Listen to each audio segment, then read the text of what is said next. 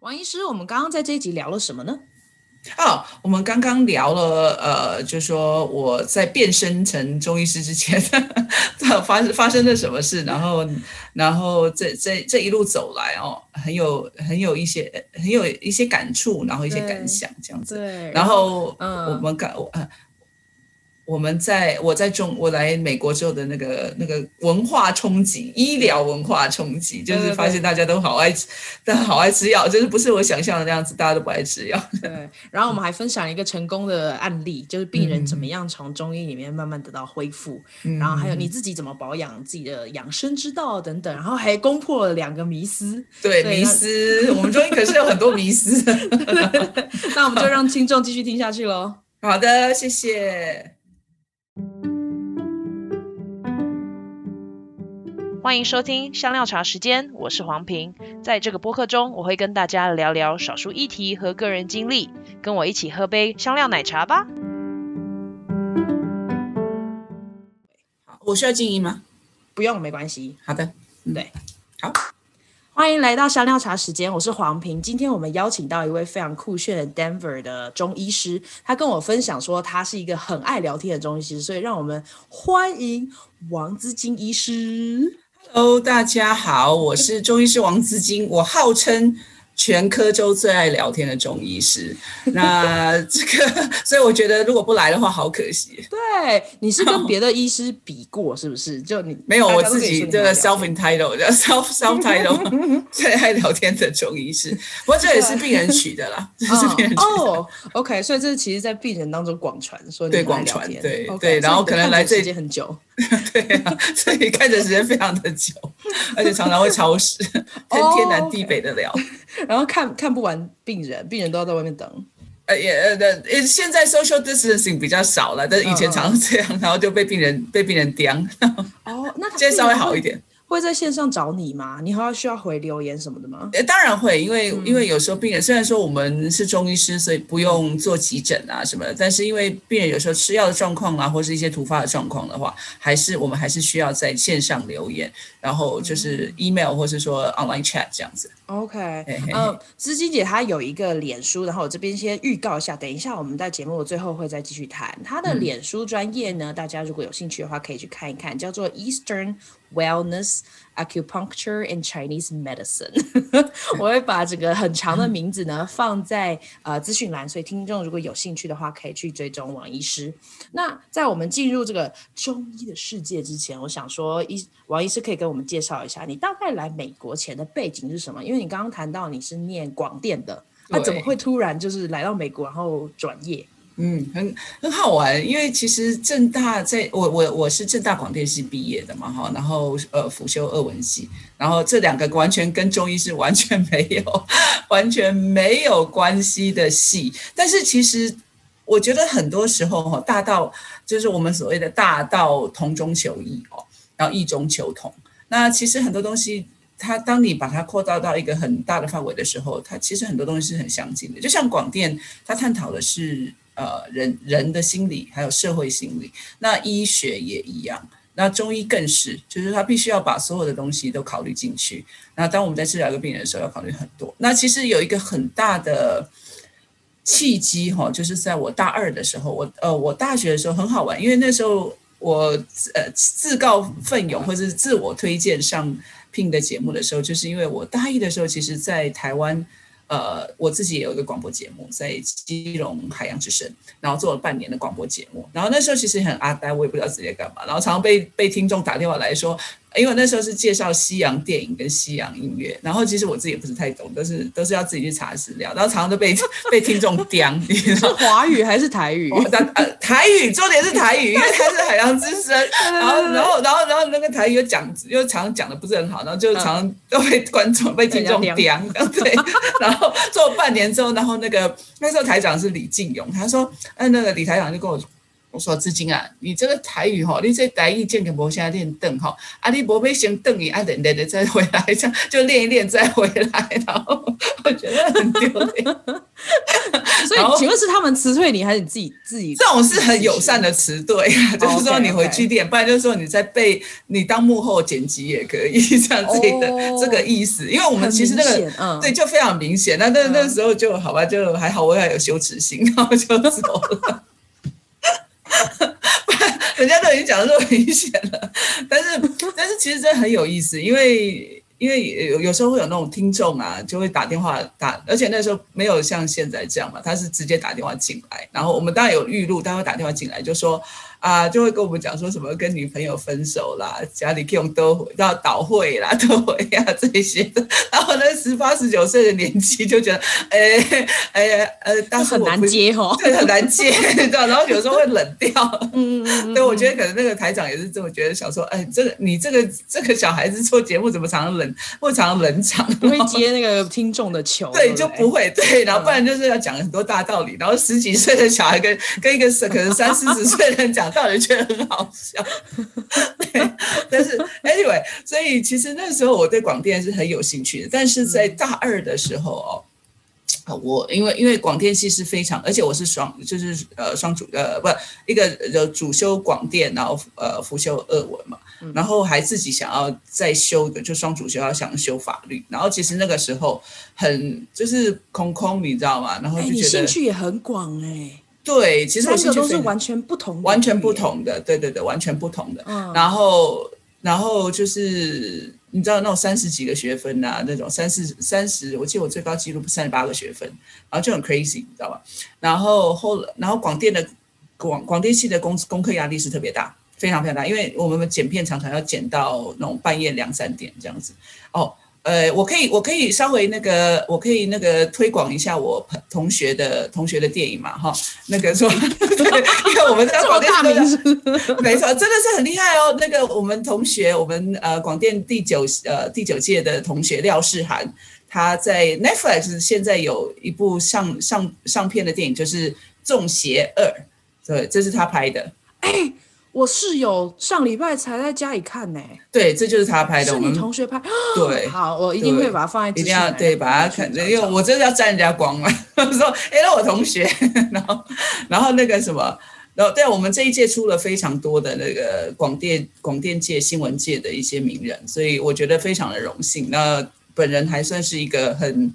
呃，小小呃小小中医师啊，但是就是沾一下他们名气吧。Anyway，大概在大二的时候哦，因为日夜失调啊，所以我开始就出现一些荷尔蒙的问题，像。月经不来啊，然后呃就开始满脸长痘子。我是一个不长痘子的，可是开始这里就会长烂痘子，然后我竟然完全睡不着。就是你要知道那种日夜颠倒的时候，就两点剪完，然后八点就要去上课，然后可能一整天下来上到七点多，我然后又要再去剪吃吃个炸鸡，然后就要去剪片了。因为那个时候大学嘛，自己也什么都不懂，然后后来就就很糟糕，就是因为这样子开始自己出现一些忧郁症症状。然后那个月经不来的问题，我还没有说非常的警觉，但是一直到我竟然那个时候剪剪片的时候剪到哭，而且我还是剪喜剧片哦，剪喜剧片的时候剪到哭，而且我是没办法上课，然后就整个人完全没有办法，就是那个 function 就是 dysfunction，非常非常辛苦的一年。然后后来也是因缘契机，真的就是非常的幸运，我在大二的时候，呃。得到了我们呃传播学院的一个奖学金，李正玉新闻奖。然后那个时候，因为他有个广播的节目，我就拿我自己的我自己的节目去去那个去竞赛这样子，然后就得到了。其实那个时候还是第一次有广播可以可以进去的，不然以前都是就是新闻系的学生，所以我算是第一个广电系拿到的。然后那时候我就碰到李李正宇李老师。李老师其实他跟我一样，他他是新闻系毕业，所以他算是我的学长。但是呢，他又后来转职中医，他是一个呃，就是自学中医出来的医生。然后他就看着我，我就他就说啊，哎，你这个资金啊，你这个很不错啊，就是得得了这个新闻奖不错。那你之前接下来是什么？我不知道我，我那个时候我就稍微看一下他背景，我说老师，我想学中医。就这样子。就这样子开始了我的中医之路。他说：“哦，你想学中，好啊，那来我诊所，就这样子而已。”然后后来就开始去那边包药啊，因为那个时候啥都不懂，所以你不可能去看病人，就开始认药啊，从呃那个当归啊、黄芪啊、川芎啊、赤芍啊这些开始认，然后开始包，然后怎么做药，怎么揉药丸，怎么做紫云膏，怎么做。呃，像什么呃五呃六味地黄丸这些的药丸，然后人参养阴丸这些的，然后开始慢慢的就要搓药丸，啊，然然后怎么样去发酵药丸，那我们就从这里开始。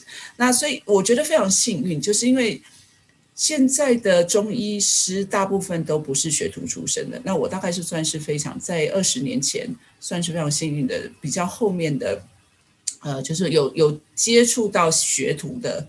这个这个这种学法，虽然我还是不太那个是不太懂，因为老师是先先叫我们，就说从一些比较简单的经典开始念，叫什么脉经。其实我觉得那时候也很难，到现在到现在我都觉得那个脉经也还是很难很难了解。然后我也不知道那个时候十几岁完全没有中医基础的情况下，怎么有办法去理解那个经典，我也不晓得。但是哎，很好玩，就是因为这种学徒的经验，让我觉得哎，开始了我我对中医的那种兴趣。然后，因为包药的时候，有时候会看到病人啊，就是病人会跟你聊天啊，说哦，李老师把我的那个李医师把我这个呃这个什么忧郁症，把我这个呃红斑性狼疮啦、类风湿性关节炎都治好，我就想，哎，这可以治哦，因为那时候我只是想要有一个有一个有有一个情绪上的解脱才才去那里，然后后来我才发现啊，原来这些都可以治哦，那我就觉得很好奇，然后后来我自己也请了李老师帮我治病，然后慢慢慢慢的就是。我第呃第一年大二的是大二第一年，呃得忧郁症之后，我吃了大概快一年的药，但是那一年我其实非常非常痛苦，因为当然我不是说药物不好哈，但是我相信药物有有适有一些人有某些部分人是不太能够适应的，就像我们现在临床看到的一样。那这些不能适应这些药物的人呢，那怎么办？比如说在西医上面来讲的话，你不能适应哦，too bad that side effect，you just live with it。但是现在。就是说中医的话，就是说好这些 side effect 这些副作用，我们怎么用呃呃用中医的概念来去呃化解它，或是说去减轻它，或是甚至就让病人不要吃药。我觉得这个是这最少在我第一个第一年接触中医的时候，我我就看到了这一点。然后李老师也是非常呃非常注重，有时候他不是说叫病人不要吃药，而是说这个药物每一样药，包括中药都有副作用。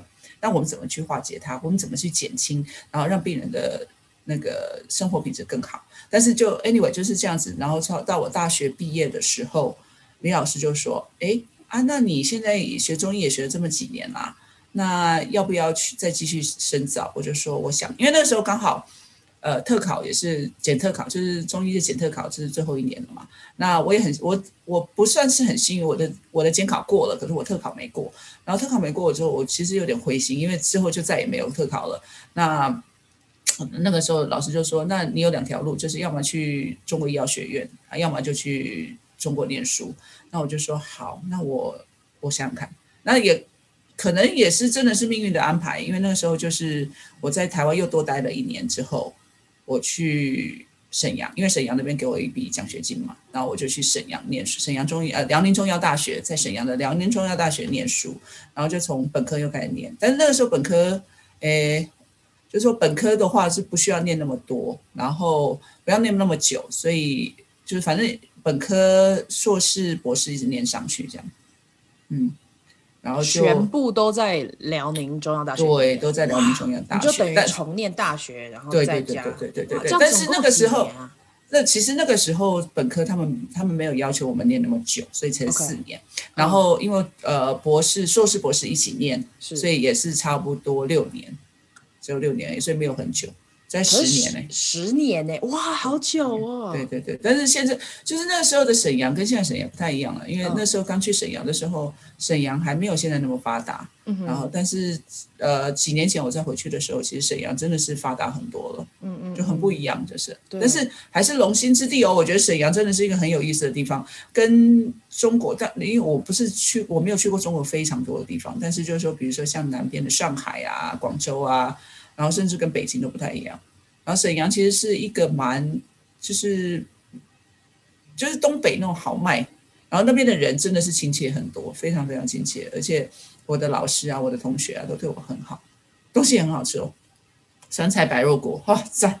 哦，所以酸菜白肉是那里来的？对，还有老边饺子啊这些的。哦，OK，就比较多面食那一种。对，面食类，大米啊，杂粮。对，然后其实它的它的口味跟呃，因为那边有很多朝鲜人，所以其实那边的那边的韩国菜是我吃过最好吃的。哦，很有意思哈。对，很想说在东北竟然吃到韩韩国菜，但是那边韩国菜冷面真的是我吃过最好吃的。哦，OK，哦，好想吃哦。哦，对啊，哦，我真的觉得那个地 方我到现在都还会想念。嗯，对啊，哦，但是最近就比较少回去，哎，这几年就比较少了，对，比较少了，就没有那么多时间，除非是说像呃学术会议啊，然后老师有叫我回去的话，我就会，或者说想要呃跟呃用校友分享一下在美国的那个对对生活，或者说行对对对对对行政，让我还是会就是做个短暂演讲，我还是会去的，对，因为台湾飞桃仙机场。然后我记得四个小时吧，四个小时到五个小时，很快的，直、嗯、而且有直飞。对对，嗯、哦，哎，那当时候念完了十年的书之后，那怎么会辗转来到美国呢？哎呀，这就被我老公骗来的喽！哎，什么？还在他不在聊一下吗？没有，那时候其实我跟我老公认识一段时间嘛，然后他也是去呃中国帮忙管一下他家里的生意。然后就住了一小段时间，跟我在中国住了一小段时间。然后我小小朋友出生了嘛，然后那个时候就是出生之后就发现不行，中国的教育真的不太行。哎，呃，这个这个这无关政治，是真的，我觉得不太行，因为压力太大。然后呃，再加上沈阳本身它的环境，尤尤其重工，它又是重工业，所以它每年的那雾霾的季节的时候，其实空气会非常不好。那大人你可以想办法去调试，可是小孩子从小活在这个环境，我是觉得没有非常非常的理想。那所以那个时候我就跟我老公稍微商量一下，就说不行，我觉得这样子的话，我们而且我老公也想回去了，因为他不是太适应中国的环境。然后再想回去之后，那就说好吧，那我们就先走。但是他先走，他跟我儿子先走。然后我我因为我还是以那个时候还有在那个东北国际医院当医生嘛，所以不是那么快就可以走的。啊，所以就差不多一段时间之后，他先先来之后，一年以后一一两年以后就就过来了。对，那其实比较比较辛苦的，其实我倒是觉得刚来的时候，因为那个时候移民的程序有点问题，然后就我竟然有四年的时间我没有办法工作。对啊，那个工作证一到一过期之后，结果我绿卡出了问题，然后我也没有办法再重新申请，然后那个时候又呆呆的就找了一个不是太好的律师。花了很多钱之后，他说：“哦，那我们就等就好了。”一等就等，给我等了个四年。然后，哦、对，哇，真的很久哎。那你先生的家在哪里啊？我我先生是 Houston 人，他他他是台湾，oh, okay. 然后呃，我公公移民到 Houston，然后那这个这又是一个很长的故事。他以前是我中文、嗯、教中文的学生，我在台湾每次就是暑假就会回来教中文。然后所以他是 A B C 的意思，对，他是 A B C，对对，我们是师生恋哎，如果是白带分那种的，这也太劲爆了吧？对，这那种那种情断之爱嘛，对。但是我是年纪最小的中，我是那个呃。那个时候的那个正大那个叫什么呃国际学院吧，反正你知道就跟师大的那个语言中心哦对，正大国际语言中心在那边教书，然后也在中国救国团教中文这样子，就每年暑假，然后真的好广哦，你的设定真是什么而且，真的，而且我还当过我当过导游的。这什么夸张？这里有很多把刷子哎，呃呃，应该是吧。好好，我就这么说了。我们来来美国就是要有自信，对，就是这样，就是一个兴趣广泛的的的，的女人的女性，对，蛮好玩的。那我觉得这些都是当医生的一个养分，因为医生你会看到非常，当然了，我们我们在中美呃美国不不能说。就是说没有中医师这个 title，没有 legally 没有，但是就是说我们做的事情跟中医师也没什么差别嘛，哈。那但是我觉得在在当医生的这个工作上面，哈，我学到了很多，而且其实以前的经历都可以拿来拿来拿来用。啊，比如说你都多多少少可以跟病跟病人聊聊天，因为有时候病人他的问题真的就是出出现在心心理方面的问题。那如果说你没有什么东西可以跟他聊的话，没有办法打开，然后。然后没有办法打开的时候，那也很难帮忙，就很难帮上忙这样子。嗯，刚刚你说到说你开你现在的诊所不是一个真正的诊所，嗯、然后你不是一个真职业的医生，对，不是中，我是我是就是说呃，在美国的话呢，没有中医师这个 title。哦，没有中医师就是不是像 MD，像如果在中呃中国或者台湾的话，就是像呃 OMD 这个 title，哎、嗯，对，但是现在你就是说你只要有博士学位的话，只要在中就是有念到中医的那 Oriental Medical Doctor，Oriental Medicine Doctor 不是 Oriental Medical、嗯、Orient Doctor of Oriental Medicine 的话、嗯，你是可以在你自己的 title 后面是加个 OMD，我是可以，但是呢，就是说 legally 并没有 OMD 这个 license，只有 acupuncturist。哦这个 license. 对，所以所以你不我我不能说我是，就是说 legally 我不能说我是医生，因为只有 MD 才能叫医生这样子。对对，对，对，所以所以就是说这个这，但是就是说我们做的我们做的工作跟医生也，就是说跟中医师没有什么太大的差别了，因为一样也是开中药，一样也是用中医的呃呃治疗方法来治治病人，对，但是就是说不能。呃呃，我们在这里有某一些的血血液检查是可以 order 的，那当然不是全部，不是说像 MRI，不是像中国什么 MRI 都可以都可以。是的，对，都可以那个、嗯、啊，但但是就是说在这里的话，有一些东西我们还是可以做，但但是就是没有他那个 title，那那就是说呃诊所的话，当然还是可以说是中医诊所，但是不能说是一个 medical clinic，了解，就是医疗诊所，对。哎，像你们这些中医师，所以都是你们都是拿着外面的学历，跟就是北美国本地可能还没有。有有有有，这边有针灸学院。我先我我之前有在那个这边的 CSTCM Colorado School of Traditional Chinese Medicine 任教。呀呀呀！对，当客座教授，然后呃，我教了教了一段时间。Okay. 那这呃，就是说也也是有的，也是有的。嗯、然后这呃，就是说，但是你出来的话就是 acupuncturist 这样子。但这边也是有中医教育。Oh. OK，也是不错，也是不错。对，对，对，对，不需要像我们这样子从本科一直又再回去念这样，啊、念那么久。对，以前我教过一个中文的学生，他就是去，应该是去你们学校，然后后来他就辍学，嗯、他说他要专心在修研这个中医的路上，哦，真的放弃了中文的。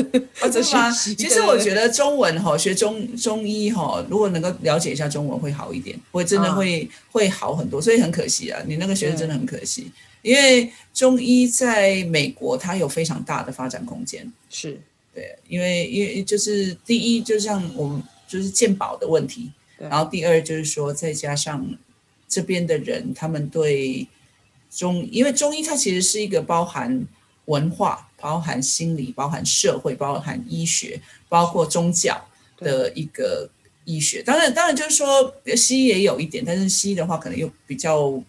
不不一样的方向，那这个因为我不是 med medical doctor，我不好不好说太多哈，我不太不好评论太多。那就是在呃，就是说，以我中医的一个解行医的经验，我觉得你对文化了解越广，越能够帮助病人，或者甚至能够呃改善整个 community 整个社群的整个整个整个社群的一个健康状况。包括心理，包括生理，这样子。不过你刚刚说到，虽然有针灸师这个这个证照嘛，但是在那在美国，你们是怎么样去收健保？还是你们是不收？这些都是自费？也是有，但是现在哈，美国的保险有一个很大的问题，就是我我本人是不收保险的。OK，但因为现在美国呃美国保险有一个很大的趋势，就是 high deductible 自费额会非常非常高，所以等于是你不管看谁的话，就是一定要要到那个自费额，你才可以。你才会有健保才会给付，所以现在的很多人其实有没有保险，我觉得都当然这个是我一个一个从医疗工作者的角度来看，我觉得有没有保险其实都没有太大的没有太大的差别，因为他都是 high deductible。我还有病人他 deductible 是八千块还是一万，就是说那你这样的话，你不如自己就不要保的，或是保一个什么还那个 catastrophic or whatever。然后你，然后剩下全部都是用自费，因为你在我这里看到一年你都用不到两千的，那所以这样子的话就根本没有什么很大的意义，你知道？那所以，然后再加上，就是说那个有些有些东西，有些药或是有些呃症状，它西医的治疗方法可能没有那么的理想，对对病人来说可能没有，当然是因人而异啦，但是说可能没有那么大的影响，那你何必何必要花这个钱？所以这个才是我。为什么？而且保险对于中医的这一方面其实非常非常不公平的，就是说他们会，比如说像有些病人，他可能同时治疗，同在同时治疗的时候，他会说，哦，那你现在看这这个中医，那基本上你是你在浪费，你就是说你是在做呃那个 multiple 呃叫做呃 double treatment 还是什么，就是说你同一个症状用两种方式治疗的话，哦、那就是重复就医，对，重复就医，啊、那他们就不会付。针灸师这边的钱，他就说：“那你这个针灸是，你这个是无效的，所以我们不会付。”那就非常的对我们非常非常不公平。对对对，那所以保险公司也也因为这样，所以我才开始慢慢的不想不不再继续收保险的，因为我还在跟病人追账，不然就是要跟要跟保险公司在那边对在那边吵对那边吵架，真的很烦。对啊，这样子就浪费了时间。嗯。听众可能有一些在海外不太了解美国的健保系统，那基本上刚刚王医师讲的就是我们在美国的健保里面，常常是你买了一个保险，可是你有一个自付额，然后到后来给付的额度，所以如果你买的越便宜，那你自付额就越高，所以等于说如果你你很便宜的，可能一个月只需要缴。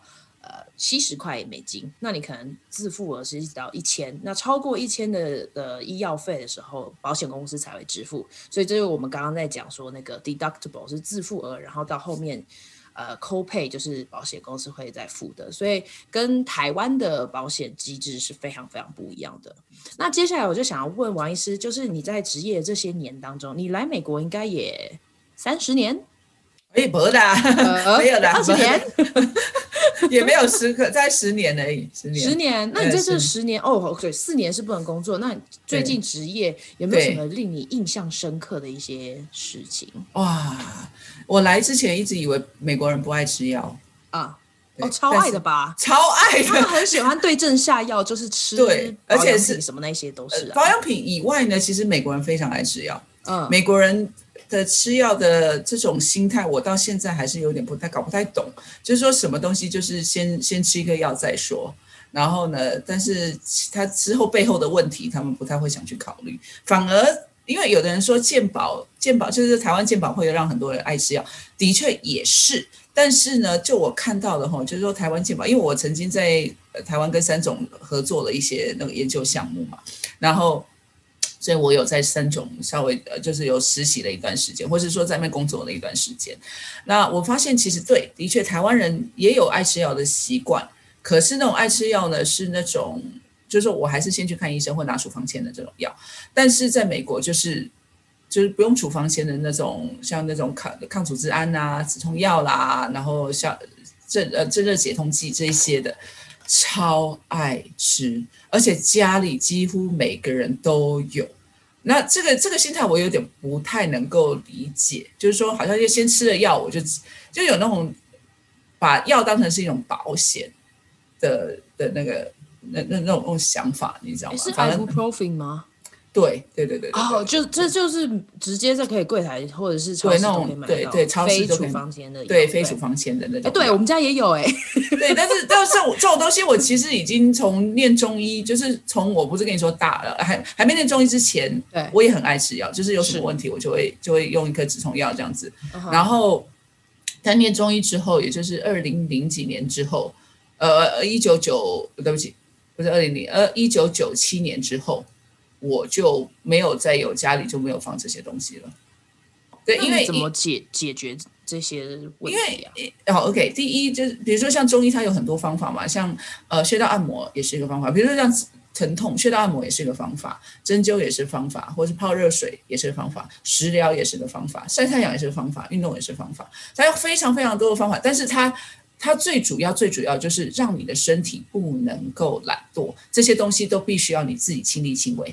那吃药是把那那些责任转嫁到药上面，当然这是我个人的一个一个一个一个理念跟哲学啦，哈，就是说一个人为什么会疼痛？当然除了生病的疼痛以外，那他呃或是发烧哈，那那呃就是说当然生病它有原因，感染是一个原因，但是。我们可不可以用物理的方法去调动你自己身体的能量去处理这些事情？是可以的，但而不是说我们就把这些希望或者这些责任就放在药物上面。所以这个是我在美国来美国的时候，其实我非常的震惊。就我一一还没来美国之前，我都还没有，我都我没有这种想法。我想说，哎，美国人那个药那么贵，应该很很很少人吃药吧？No，而且那个 ibuprofen 可以买这么大一罐，那种好大一罐，然后那种那种。那种你要放到我家，大概要放二十年都吃不完的那一种，对啊。哎，我有我很好奇，你有没有遇过什么病人，就是原本是非常爱吃药，然后后来因为接触了中医，有我我现我现在这个病人真的很可爱，我我我在我还在想说会不会有机会讲到这个病人，好可爱。啊、他他是一个就是一个呃小企业主，然后他们家是做盖房子的嘛，然后他他也是亲力亲为的那一种，然后他是大概拉肚子拉了二十年。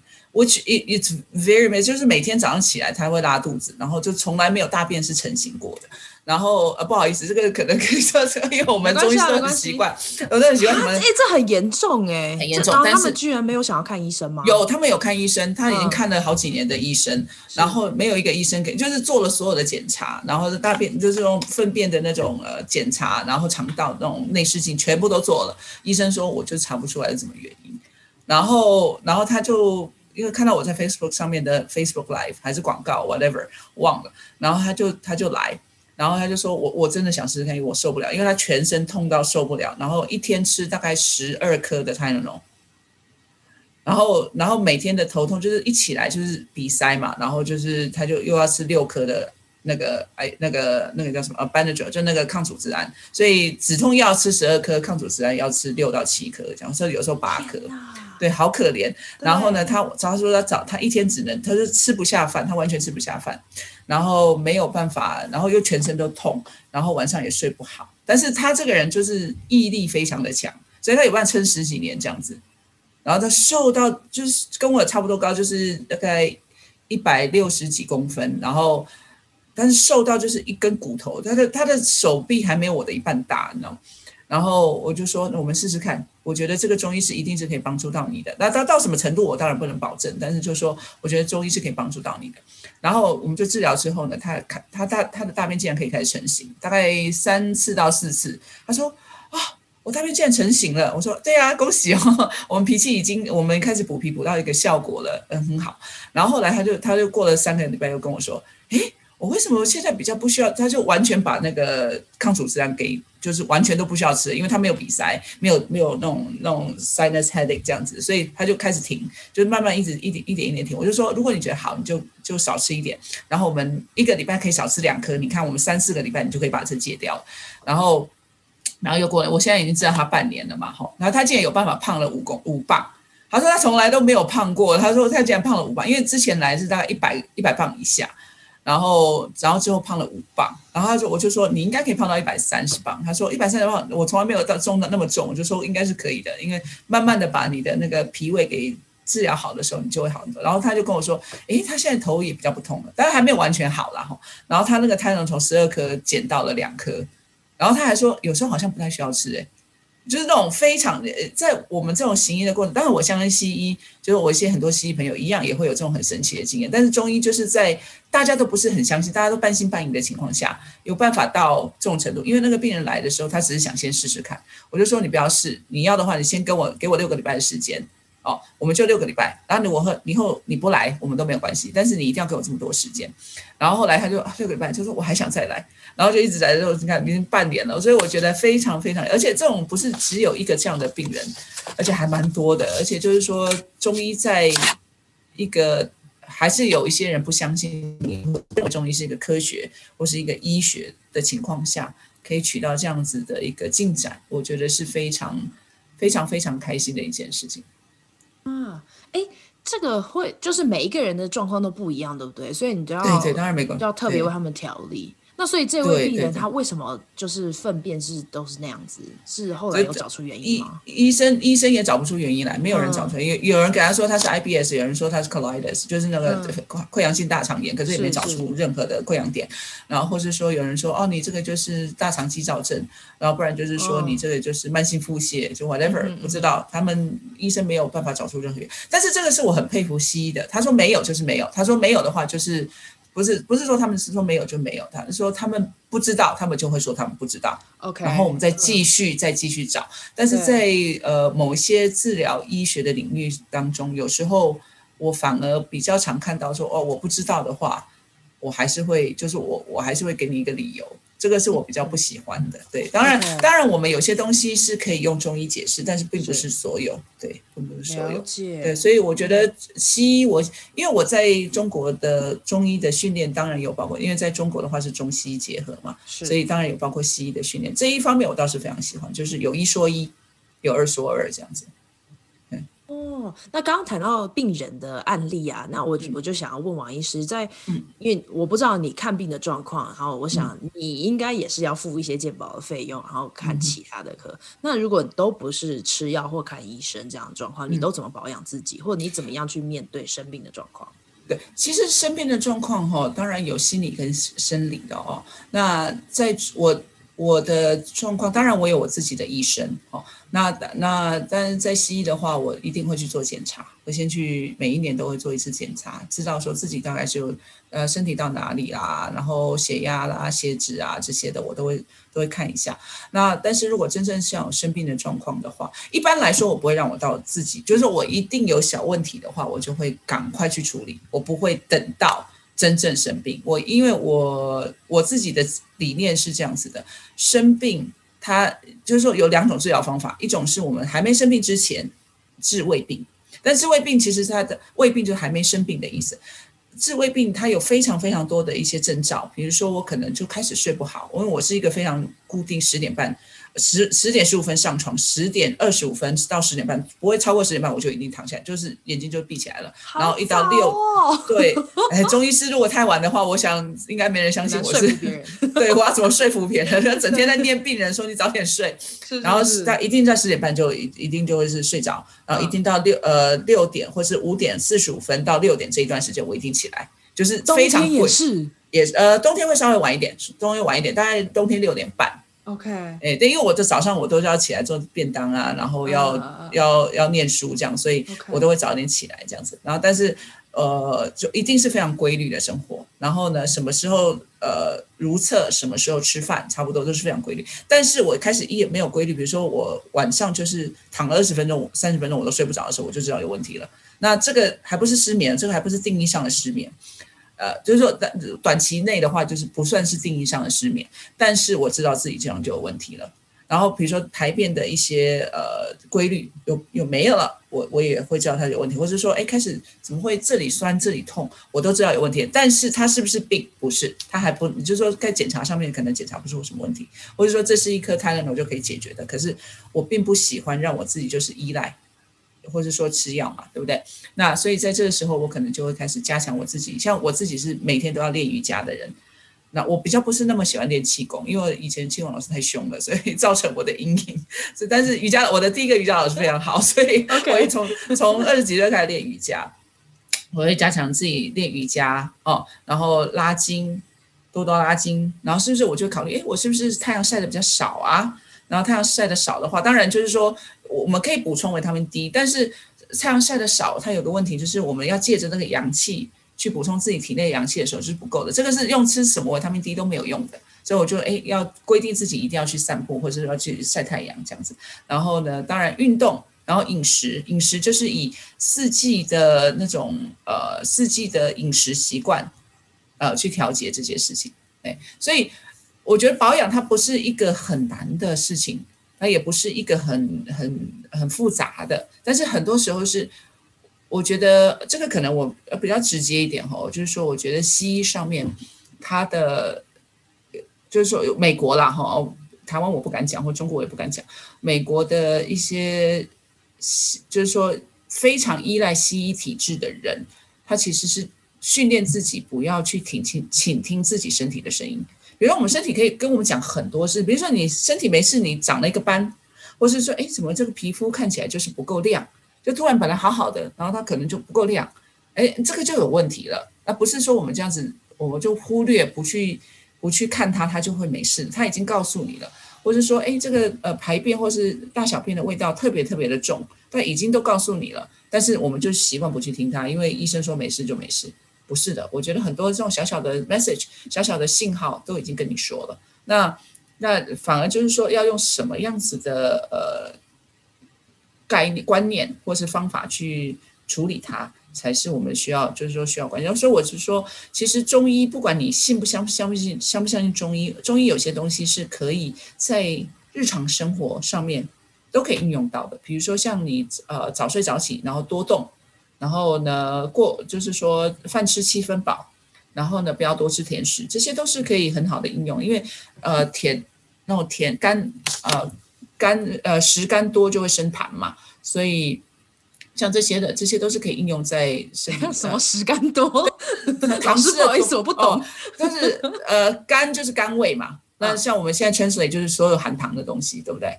那如果哎哎，甘味伤脾，甘甘甘甘味入脾，但是脾又是一个很重要的，像那种 waste management，像那种废弃物处理中心，或是呃营养物跟废弃物的处理中心。那就是把你的脾胃伤到的时候呢，你的营养跟废弃物你没办法分开。那就变成痰湿，那痰湿就会变什么？就胖啊，胖就是一种痰痰湿。然后呃，身体长的什么东西也算是一个痰湿，或是脾呃身体的精神特别不好也算是一个痰湿。对，好，我刚刚再把它打出来，我看有没有打、哦。好吧，好学生。单位商品，可是我觉得这个部分跟最近很流行的什么呃低糖，或者是升糖指数什么这一些，就是都是。请大家要减糖，减精致的糖类，对对，然后淀粉类要减少，对，好像这这一点这一点淀粉类，我真的是就有一点的，我就是比较那个 guilty as charged，因为我真的没办法，呃 我唯一对，因为我唯一没有办法减的就是白饭，当然我不会只有吃白的饭呐，但是饭饭这个东西我还是有吃到，大概每一餐都会吃个半碗。就是我没办法.因为我们家以前是种米的，所以我一直没有办法。Oh, 对.我，我我的我我的外公是农夫，所以我们家以前种米的，嗯、所以我从小就吃米。那所以，但是其他的像精致糖，像那种含糖饮料，我是不喝的。然后呃，甜点我也是不吃的。如果真的要吃的话，可能就是就是很久很久很久吃一次这样子。嗯嗯。哎，我不就是这种精致糖，我是很少碰的。哦。而且水果我也会有限制。哦，怎么说？因为果糖嘛，果糖也算是一种精致糖啊。对。哎，它的升糖指数也是蛮高的，所以，所以如果说我有吃白米饭的话，我的水果可能就会尽量减少，可能就半个半半个 orange，半个橘子这样子，或者.或是选一些比较糖少的。但是这边因为种，因为在科科州嘛，科科罗拉多州，它的水果种类比较少一点，所以能够选择的也不算是太多，就是了。所以大概就是像冬天的话，我就只有吃苹果，了不起就吃苹果这样子。哦，OK，哦，那柑橘类的也不错，柑橘类也是可以的。柑橘类它是太寒还是什么？也不是，它呃，柑橘类的话其实是偏温哦。这个是我觉得这个是一个大家好像有一点误解的那个误解的。证明一下，对我一直以为是柑橘是偏寒诶，偏呃果肉是果肉是平性，但是它的那个果皮是温性，所以陈皮是温嘛。嗯。对，嗯、所以它它并没有寒，并没有寒，没有到寒的那个程度。那如果说寒的水果的话，就是像甘蔗、瓜果类这个，哦，这个是西瓜那些，对对对对对，那些是比较偏寒的。还有没有什么迷思是王医师是这次想要打破？啊，月经来不能吃冰，这个我就真的很想要澄清一下。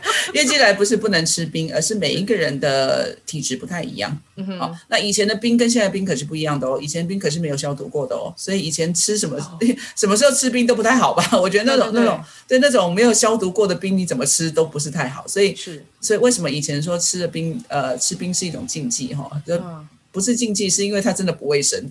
但是现在.但是现在的人呢，一般来说都是偏温性，因为肉吃的多了嘛，所以并没有像以前的那种，呃，体温过对寒对虚很少，真的非常少。嗯、有的话也是那种虚实夹杂这样子，因为有呃有一些其他的医疗的处置，所以会有虚实夹杂的情况。所以其实并不是说月经来就一定不能吃冰，但是要看你自己会不会敏，会不会呃有多敏感。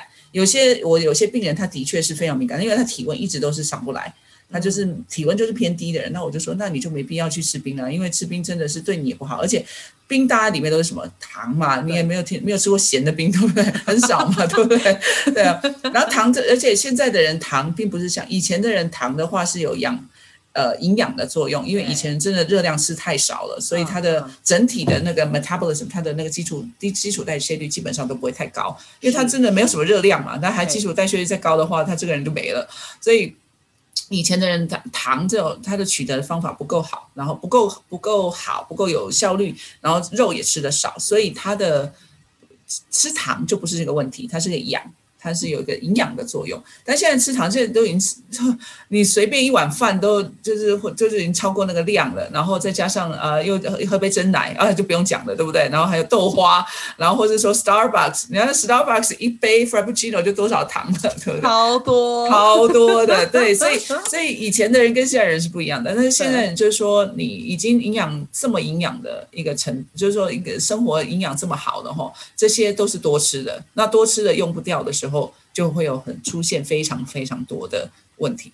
那当然，我们就不要讲说是高血脂啊、高血糖、高血压这种三高的代谢性疾病。那包括这些这些代谢性疾病，在中医看来，也有可能会变成像呃子宫壁过后的不孕症啊，或是呃呃 PCOS 啊多囊啊，就女在女性来说会有多呃多囊的问题啦，或者说像肥胖啦。然后或是说像呃月经不调这些的都有都有可能会会影响的，所以所以就说呀，月经不是不能吃冰，但是冰的确不是什么好东西，我只能这么跟你说。但但就是说，但是如果说真的是偶尔吃一下，也不用想说啊，我完蛋了，我我要死了，这个这个很糟糕，不是的。但是就是说，如果你的身体体温本身就是比较低，然后呢也比较容易就是特别容易这一痛那一痛的话，当然不要吃是最好的。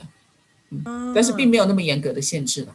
了解，哎，我们刚刚我真的觉得跟跟你聊天受用很多，然后打破了一些迷思，就像吃冰跟那个柑橘类的。嗯、但是因为在节目的最后啊，我想说就问一下，你在脸书上面常常开直播是吗？对，我常开。想要告诉听众的一些，对，因为呃，我开直播的原因就是我觉得中医师必，或是说医疗的工从业人员哦，有有一些有做卫教的责任哦。这个卫教当然就是说。呃，我们有有义务把中医的一些概念推广给大家。那当然要不要接受是要看大众的的那个想法啦。但是我一直都会常常在我自己的脸书上面，呃，我的诊所的脸书上面开直播，然后呃讨论一下，比如说，哎，我们现在 Christmas 之后啊，大家呃吃了很多啦，那这个对肠胃道的，我们对我们的消化系统要怎么？怎么保养比较好？在用用不不用药物的介入之下怎么保养？或者说我们要看什么样子的征兆？呃。来，诶，来来做一些处理，这样子，对，那就有些是可能居家护理就可以做到的，那有些可能就比较复杂的话，可能就是，呃，我还是会建议说，病人，呃，可以先打电话到我们诊所来做咨询。我，我们，我们是有十五每病人要来之前都会有十五分钟的免费咨询，就是说让你先知道一下我们诊所的理念，因为医生 Wellness 他我们这个诊所医生 Wellness Acupuncture Oriental Medicine，我们是一个以妇科为呃，专攻的诊所，那这个包括不孕症，也包括更年期的一些调理。那那有时候也会有像呃妇科癌症的术后护理这样子。那呃，很欢迎大家如果有兴趣的话，可以打个电话到我们诊所，或是说到我们的脸书上询问。对，脸书的话可以搜寻 Eastern Wellness Denver，然后这个、嗯、呃这个名词我会放在资讯栏里面。所以王医师，你们只专看女性病人是吗？呃，一专看呃，就是说如果说是女性的话，当然是占占百分之九十九，但是会有一小部分的话会看痛症。呃，在在痛症的话，就是呃呃慢性疼痛的话，就是不分男女了，但是还是以妇科为专攻。哎，你们的病人是华人比较多还是美国人居多？美国人就白人比较多。我们我们所有的族裔都有白人、华人、呃黑人，